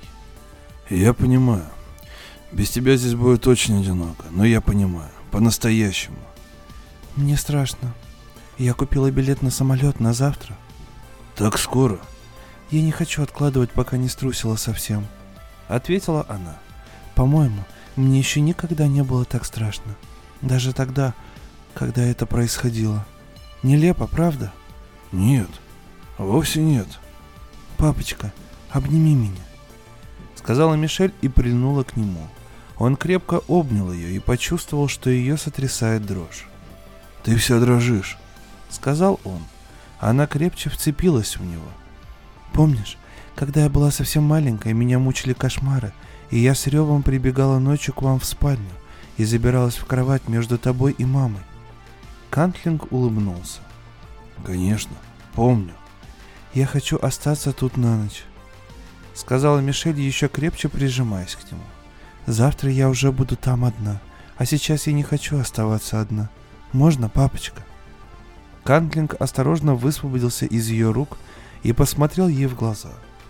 «Ты уверена?» Она кивнула, быстро, застенчиво, еле заметно, как ребенок. Он откинул одеяло, и Мишель пристроилась рядом с ним. «Не уходи. Даже ванна. Хорошо?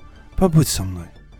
«Я здесь», — сказал он, обнял ее, и Мишель свернулась калачиком под одеялом, положив голову ему на плечо. Так они лежали очень долго. Он ощущал, как ее сердце бьется у его груди. Звук был такой убаюкивающий, что Кантлинг начал задремывать. «Папочка!» — шепнула она ему в плечо. «Что, Мишель?» «Папочка, я должна избавиться от этого. Оно во мне, и это яд. Я не хочу увести его с собой. Я должна от него избавиться». Кантлинг, не отвечая, медленно и нежно поглаживал ее по волосам. «Помнишь, когда я маленькая падала или мне попадала в драке, я вся в слезах бежала к тебе и показывала, где Бобо. Когда мне бывало больно, я говорила тогда, что у меня Бобо». «Я помню». «Ты... ты всегда обнимал меня и говорил, покажи, где тебе больно». И я показывала, и ты целовал это место, и прогонял боль, помнишь? Покажи мне, где больно. Кантлинг кивнул. Да, сказал он негромко. Мишель тихо заплакала. Он почувствовал, как от ее слез намокает на груди пижама. «Я не могу увести это с собой, папочка. Я хочу показать тебе, где больно. Ну, пожалуйста. Пожалуйста». Он поцеловал ее макушку. «Давай». Она начала прерывающимся шепотом. С самого начала. Когда за окнами рассвело, она все еще говорила. Они не сомкнули глаз. Она много плакала, раза два пронзительно вскрикнула и дрожала под одеялом. Ричард Кантлинг держал ее в объятиях все время, не разжимая рук ни на секунду. Она показала ему, где ей больно. Барри Лейтон вздохнул. «Это было самое лучшее, что ты делал за свою жизнь», — сказал он. «Несравненно лучшее. Если бы ты, достигнув этого, удовольствовался той минутой и остановился там и тогда, все было бы прекрасно. Он покачал головой. Ты никогда не умел вовремя поставить точку, Канклинг. Но почему? Ты хороший человек, Барри Лейтон, так объясни мне, почему это произошло, почему? Репортер пожал плечами. Он уже начал таять. Это словцо всегда было самым трудным. Дай мне материал для заметки, я скажу тебе кто и что, и когда, и где, и даже как. Но вот почему... Эх, Канклинг, ты романист, и почему твоя область, а не моя? Я ведь даже не отвечу, почему дважды два четыре. Его улыбка, как улыбка чеширского кота, еще долго дрожала в воздухе, когда он сам исчез. Ричард Кантлинг сидел, уставившись на пустое кресло, на оставленную стопку, и следил, как медленно тают пропитавшиеся виски ледяные кубики. Он не помнил, как уснул.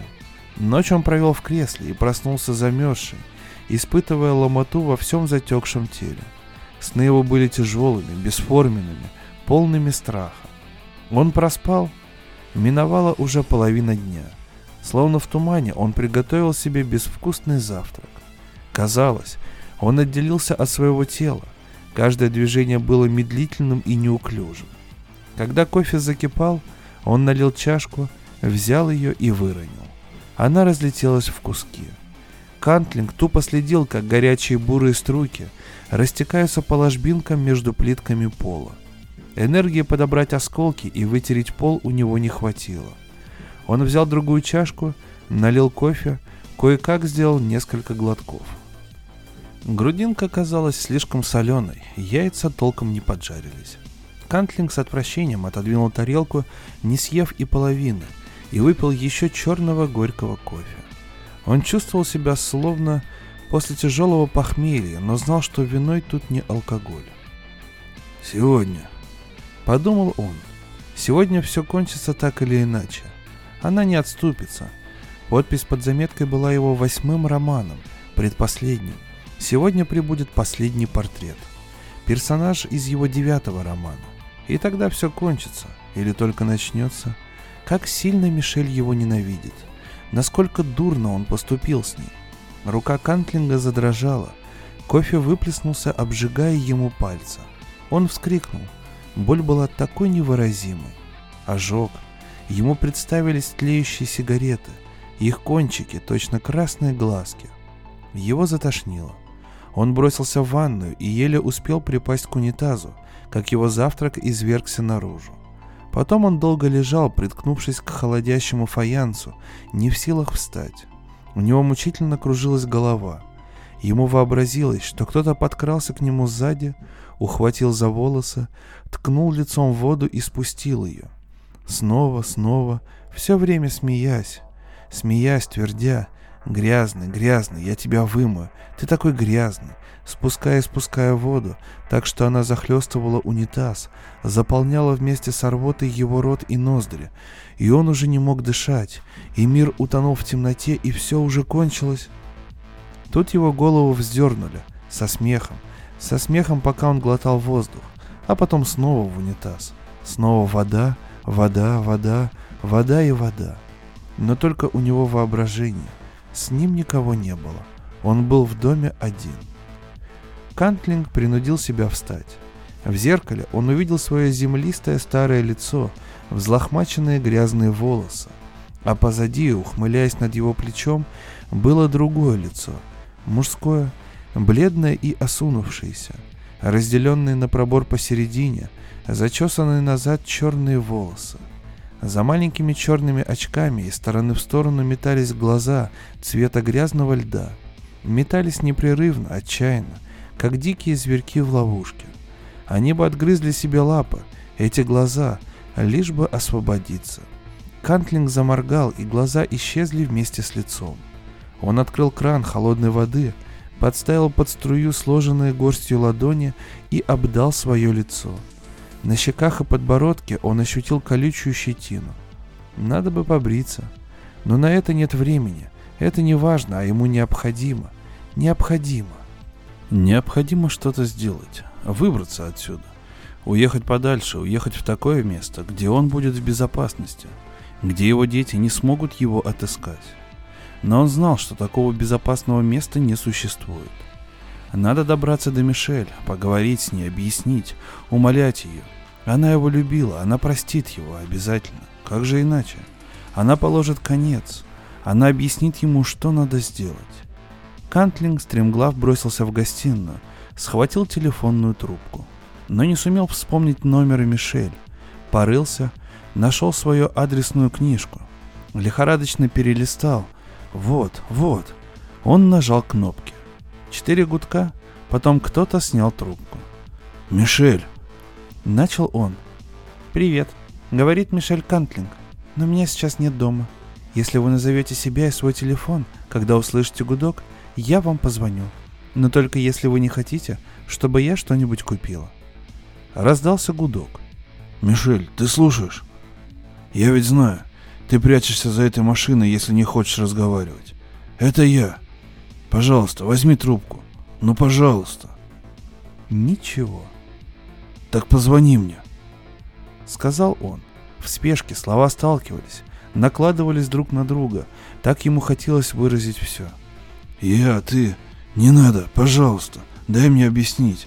Я же не хотел. Ну, пожалуйста. Сигнал отбоя и длинные гудки. Кантлинг уставился на телефон и медленно положил трубку. Она позвонит ему. Должна позвонить. Она его дочь, они любили друг друга. Она обязана дать ему шанс объяснить. Конечно, он и прежде пытался объяснить. Звонок на его двери был старомодным. В филинке торчал латунный ключ. Его поворачивали, и внутри раздавалось громкое, нетерпеливое дребезжание. И кто-то яростно вертел его. Вертел, вертел, вертел. Кантлинг бросился к двери в полном недоумении. Он всегда с трудом заводил друзей, а теперь, когда окостенел в своих привычках, и вовсе разучился сходиться с людьми. Друзей в Перроте у него не было, так несколько знакомых, и никто из них не явился бы столь неожиданно – и не вертел бы звонок с такой неукротимой решимостью. Он снял цепочку и распахнул дверь, вырвав звонок из пальцев Мишель. Она была в перетянутом поясом дождевике, вязаной лыжной шапочке и шарфе в тон. Ветер безжалостно трепал концы шарфа и выбившиеся из-под шапочки прядки волос. На ней были модные сапожки, через плечо перекинут ремень большой кожаной сумки. Она выглядела прекрасно. Прошел почти год с тех пор, как Кантлинг видел ее в последний раз. Почти год назад, когда ездил в Нью-Йорк на Рождество. Прошло уже два года, как она снова поселилась там. «Мишель, я никак... Настоящий сюрприз. Из Нью-Йорка в такую даль, и ты даже мне не сообщила, что едешь». «Нет», — отрезала она. В ее голосе, в ее глазах было что-то неладное. Я не хотела тебя предупреждать, подлец. Ты же меня не предупредил? Ты расстроена. Входи же и поговорим. Я войду. Она оттолкнула его, вошла и захлопнула за собой дверь с такой силой, что звонок снова задребезжал. Лицо ее выглядело даже более жестким, чем там, на ветру. «Хочешь знать, зачем я приехала? Я приехала сказать, что я о тебе думаю, а потом повернусь и уйду.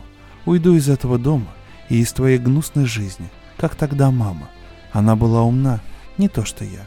Я-то по дурости верила, будто ты меня любишь. как чокнутая думала, будто я тебе дорога.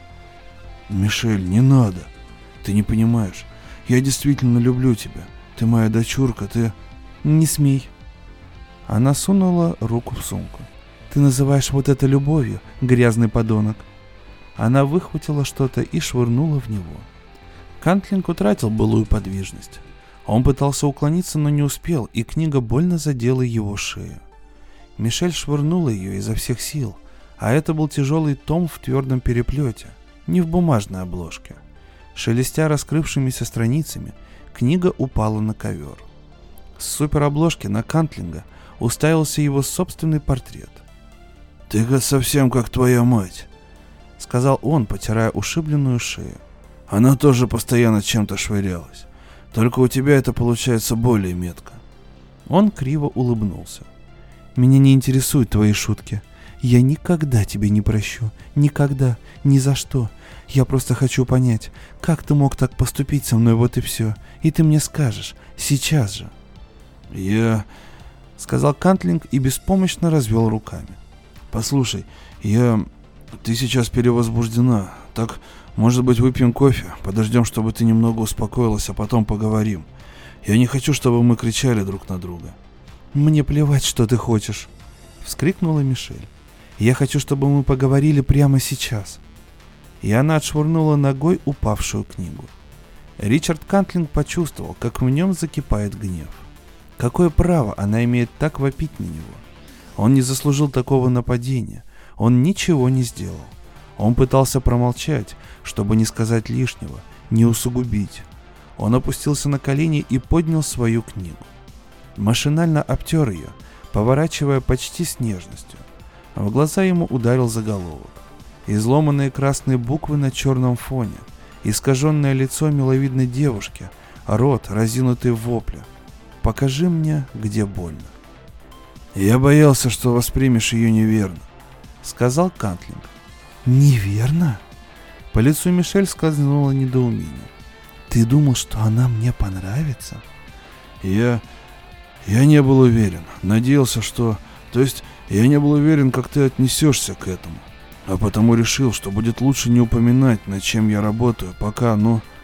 «Пока эту блевотину не выставят в витринах книжных магазинов», — договорила Мишель. Кантлинг перелистнул титульную страницу. «Взгляни», — сказал он, протягивая книгу. «Я посвятил ее тебе». Он показал ей. Мишель, познавший эту боль. Мишель сильным ударом выбила книгу из его рук. «Подонок, по-твоему, это что-то меняет? По-твоему, вонючее посвящение оправдывает то, что ты сделал? Оправдания этому нет. Я никогда тебя не прощу». Кантлинг попятился, отступил перед ее гневом. «Я ничего такого не сделал. Я написал книгу, роман. Какое же это преступление?» «Ты мой отец. Ты знал, ты знал, подонок, что мне невыносимо было говорить об этом, о том, что произошло. Ни с моими любовниками, ни с моими друзьями, ни даже с моим врагом. Я не могу, просто не могу. Даже думать об этом не могу. Ты же знал, я рассказала тебе, тебе одному, потому что ты был мой папочка, и я верила тебе. И мне необходимо было освободиться, и я тебе рассказала самое скрытное, только между нами. И ты знал, и что ты сделал? Записал в чертовой книге и опубликовал, чтобы читали миллионы людей. Будь ты проклят, ты так с самого начала и задумал, подонок. Да? В ту ночь, когда ты меня обнимал, ты запоминал каждое слово? Я... Нет, я ничего не запоминал, а просто, ну, запомнил. Ты неверно воспринимаешь, Мишель. Книга вовсе не о том, что произошло с тобой. Да, толчком послужил тот случай, он был исходной точкой. Но это роман. Я много изменил. Это литература. Ну да, папочка, ты все изменил. Не Мишель Кантлинг, а Николь Митчелл. Модельерша, а не художница. А еще она порядочная дура, верно? Это тоже изменение. Или ты считаешь, что я дура, раз жила там? Дура, что впустила его? Да, это роман. И просто совпадение, что он о девушке, которую заперли, насиловали, пытали, запугивали, снова насиловали. И что у тебя есть дочь, которую заперли, насиловали, пытали, запугивали, снова пытали. Просто хреновое совпадение. Ты не понимаешь. Беспомощно сказал Кантлинг. Нет, это ты не понимаешь. Ты не понимаешь, каково это. Твой лучший роман за долгие годы, так? Бестселлер номер один. Номером первым ты же ни разу не был, верно? Даже в списке не попадал с трудных времен или с черных роз. А почему бы и нет? Почему бы не стать номером первым? Ведь это не занудство про закрывшуюся газету. Это же про изнасилование. Ого-го, что может быть забористее? Полно секса, насилия, пыток, траханья и жути. И это же на самом деле было. Ага. Ее губы искривились и задрожали. Самое страшное, что случилось со мной. Немыслимые кошмары. Я до сих пор иногда просыпаюсь от собственного крика, но мне становилось лучше, все отодвигалось. А теперь это во всех книжных магазинах выставлено на самом видном месте, и все мои друзья знают, и все знают. И на вечеринках ко мне подходят незнакомые люди и выражают сочувствие. Она подавила рыдание. Ее гнев грозил вот-вот перейти в слезы. И я беру книгу, твою паршивую, хреновую книгу, и это там все целиком, черным по белому, все записано. Ты такой хороший писатель, папочка, да хрена хороший, и все у тебя так ярко и живо, книга, от которой невозможно оторваться. Но я-то оторвалась, ну что толку? Это же все там, и останется там навсегда, верно? Каждый день кто-нибудь на земле возьмет твою книгу, начнет ее читать, и меня опять будут насиловать. Вот что ты сделал. Ты завершил то, что сделал он, папочка. Ты осквернил меня, взял без моего согласия, совсем как он. Ты меня изнасиловал. Ты мой отец, и ты изнасиловал меня. Ты несправедлива. Я не хотел причинить боль. Книга. Николь умна и сильна, а он чудовище. Пользуется разными именами, потому что у страха тысячи имен, но только одно лицо, понимаешь? Он не просто человек. Он мрак, обретший плоть. Бессмысленное насилие, подстерегающее всех нас. Боги, которые играют нами как мухами. Он символ всего. Он человек, который изнасиловал меня. Он не символ. Она закричала так громко, что Ричард Кантлинг отступил, ошеломленный ее яростью. Нет, не человек, а персонаж. Он, Мишель, я понимаю, тебе больно, но то, что ты перенесла, а люди должны знать об этом, размышлять, это же часть жизни. Рассказывать о жизни, искать в ней смысл. Вот дело литературы, мое дело. Кто-то должен был рассказать твою историю. Я старался сделать ее правдивой, старался исполнить. Лицо его дочери, раскрасневшееся, мокрое от слез, на мгновение стало свирепым, неузнаваемым, нечеловеческим, и вдруг обрело странное спокойствие. Одно ты сделал правильно. У Николь нет отца. Когда я была маленькой, я приходила к тебе в слезах, и мой папочка говорил, покажи мне, где больно. И это было особенным, таким личным. Но в книге у Николь нет отца, и это говорит он. Ты отдал это ему, и он говорит, покажи мне, где больно. Все время говорит. Ты такой ироничный, ты такой умный. То, как он это говорит, делает его таким реальным. Даже более реальным, чем он был на самом деле. И когда ты писал это, ты был прав. Именно это говорит чудовище. Покажи мне, где болит. Это присловие чудовища. У Николь нет отца. Он умер. И это тоже правильно. У меня нет отца. Нет. Не смей так говорить со мной, сказал Ричард Кантлинг. Он испытывал ужас. Он испытывал стыд, но они приняли форму гнева. Я этого не потерплю, что бы ты там ни перенесла. Я твой отец. Нет, сказала Мишель, оскались в сумасшедшей усмешке и пятясь от него. Нет у меня отца, а у тебя нет детей, разве что в твоих чертовых книгах. Вот твои дети, твои единственные дети, твои книги, твои чертовы, твои хреновые книги, вот твои дети, вот твои дети, вот твои дети. Она повернулась, пробежала мимо него через холл и остановилась перед дверью в кабинет. Кантлинг испугался того, что она могла натворить, и побежал за ней. Когда он вбежал в кабинет, Мишель уже нашла кинжал и пустила его в ход. Ричард Кантлинг сидел перед безмолвным телефоном и слушал, как напольные часы отсчитывают минуты приближения мрака. Он позвонил Мишель в три часа, в четыре, в пять. Отвечала машина. Каждый раз отвечала машина и ее зафиксированным голосом. Его записываемые мольбы становились все отчаяннее. Снаружи темнело. Его свет все больше мерк. Кантлинг не услышал ни шагов на крыльце, ни металлического дребезжания своего старомодного звонка. День был беззвучным, как могила. Но когда наступил вечер, он твердо знал, что поджидает его за дверью. Большая квадратная бандероль, завернутая в плотную бумагу, адресованная таким знакомым почерком, а внутри портрет. Он не понял, не понял по-настоящему, и поэтому она растолковывает ему. Тикали часы, темнота сгущалась, дом словно преисполнился ощущением того, что притаилось за дверью. Из часа в час страх Кантлинга рос. Он сидел в кресле, поджав ноги, апатично полуоткрыв рот и думал и вспоминал.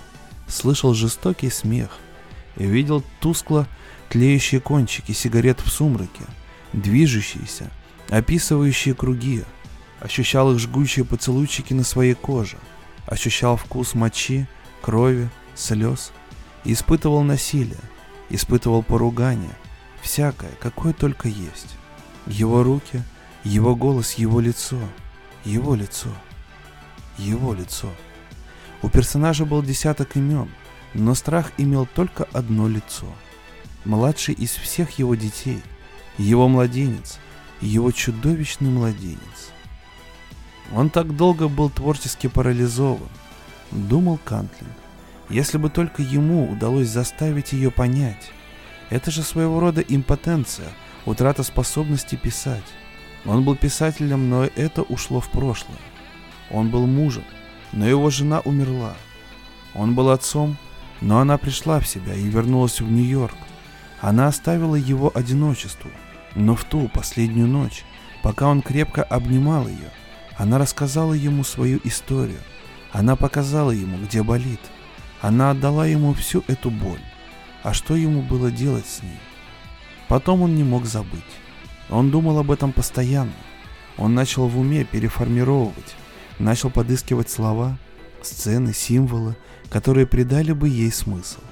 Это было ужасно и омерзительно, но это была жизнь, мощная, кровоточащая жизнь, вода для мельницы Кантлинга, именно то, что ему требовалось. Она показала ему, где было больно, а он может показать им всем.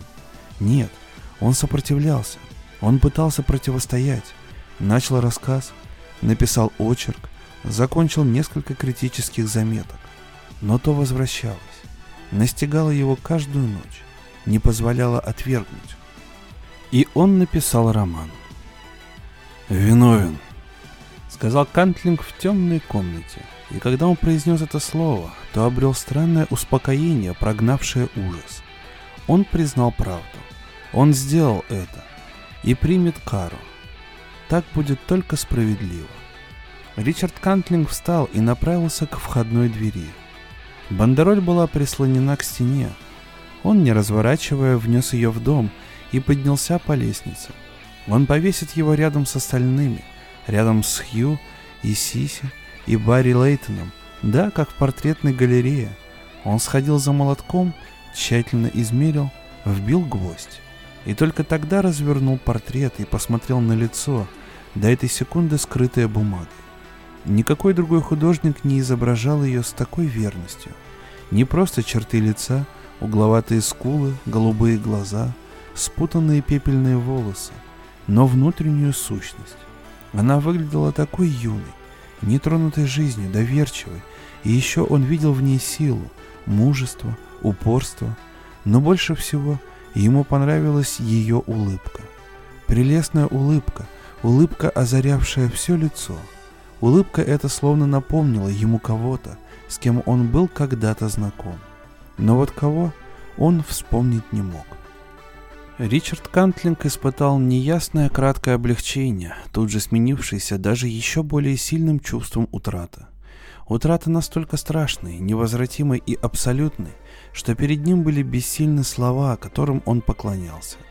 Затем это чувство исчезло.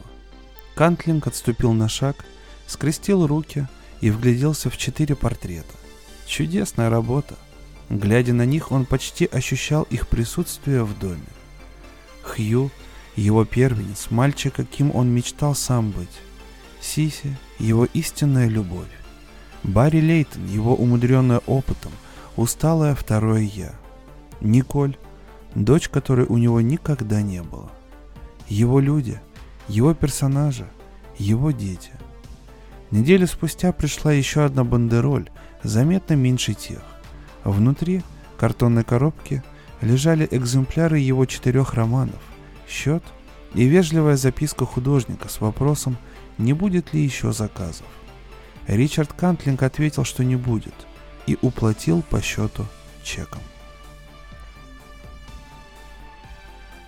Великолепный рассказ на тему не только проблемы отцов и детей, классическую, но и на тему того, что человек чаще всего живет не той жизнью, какой бы он хотел, и мало что складывается в его жизни так, как он себе представлял. О, Джордж Мартин, как всегда, в очередной раз продемонстрировал, что он не только может писать глобальные романы, по которым снимаются великолепные экранизации, но и является блестящим автором рассказов. Надеюсь, что вам пришелся по душе это произведение, и вы получили удовольствие от его прослушивания. С вами был Валентин Мурко, сообщество Drum Books.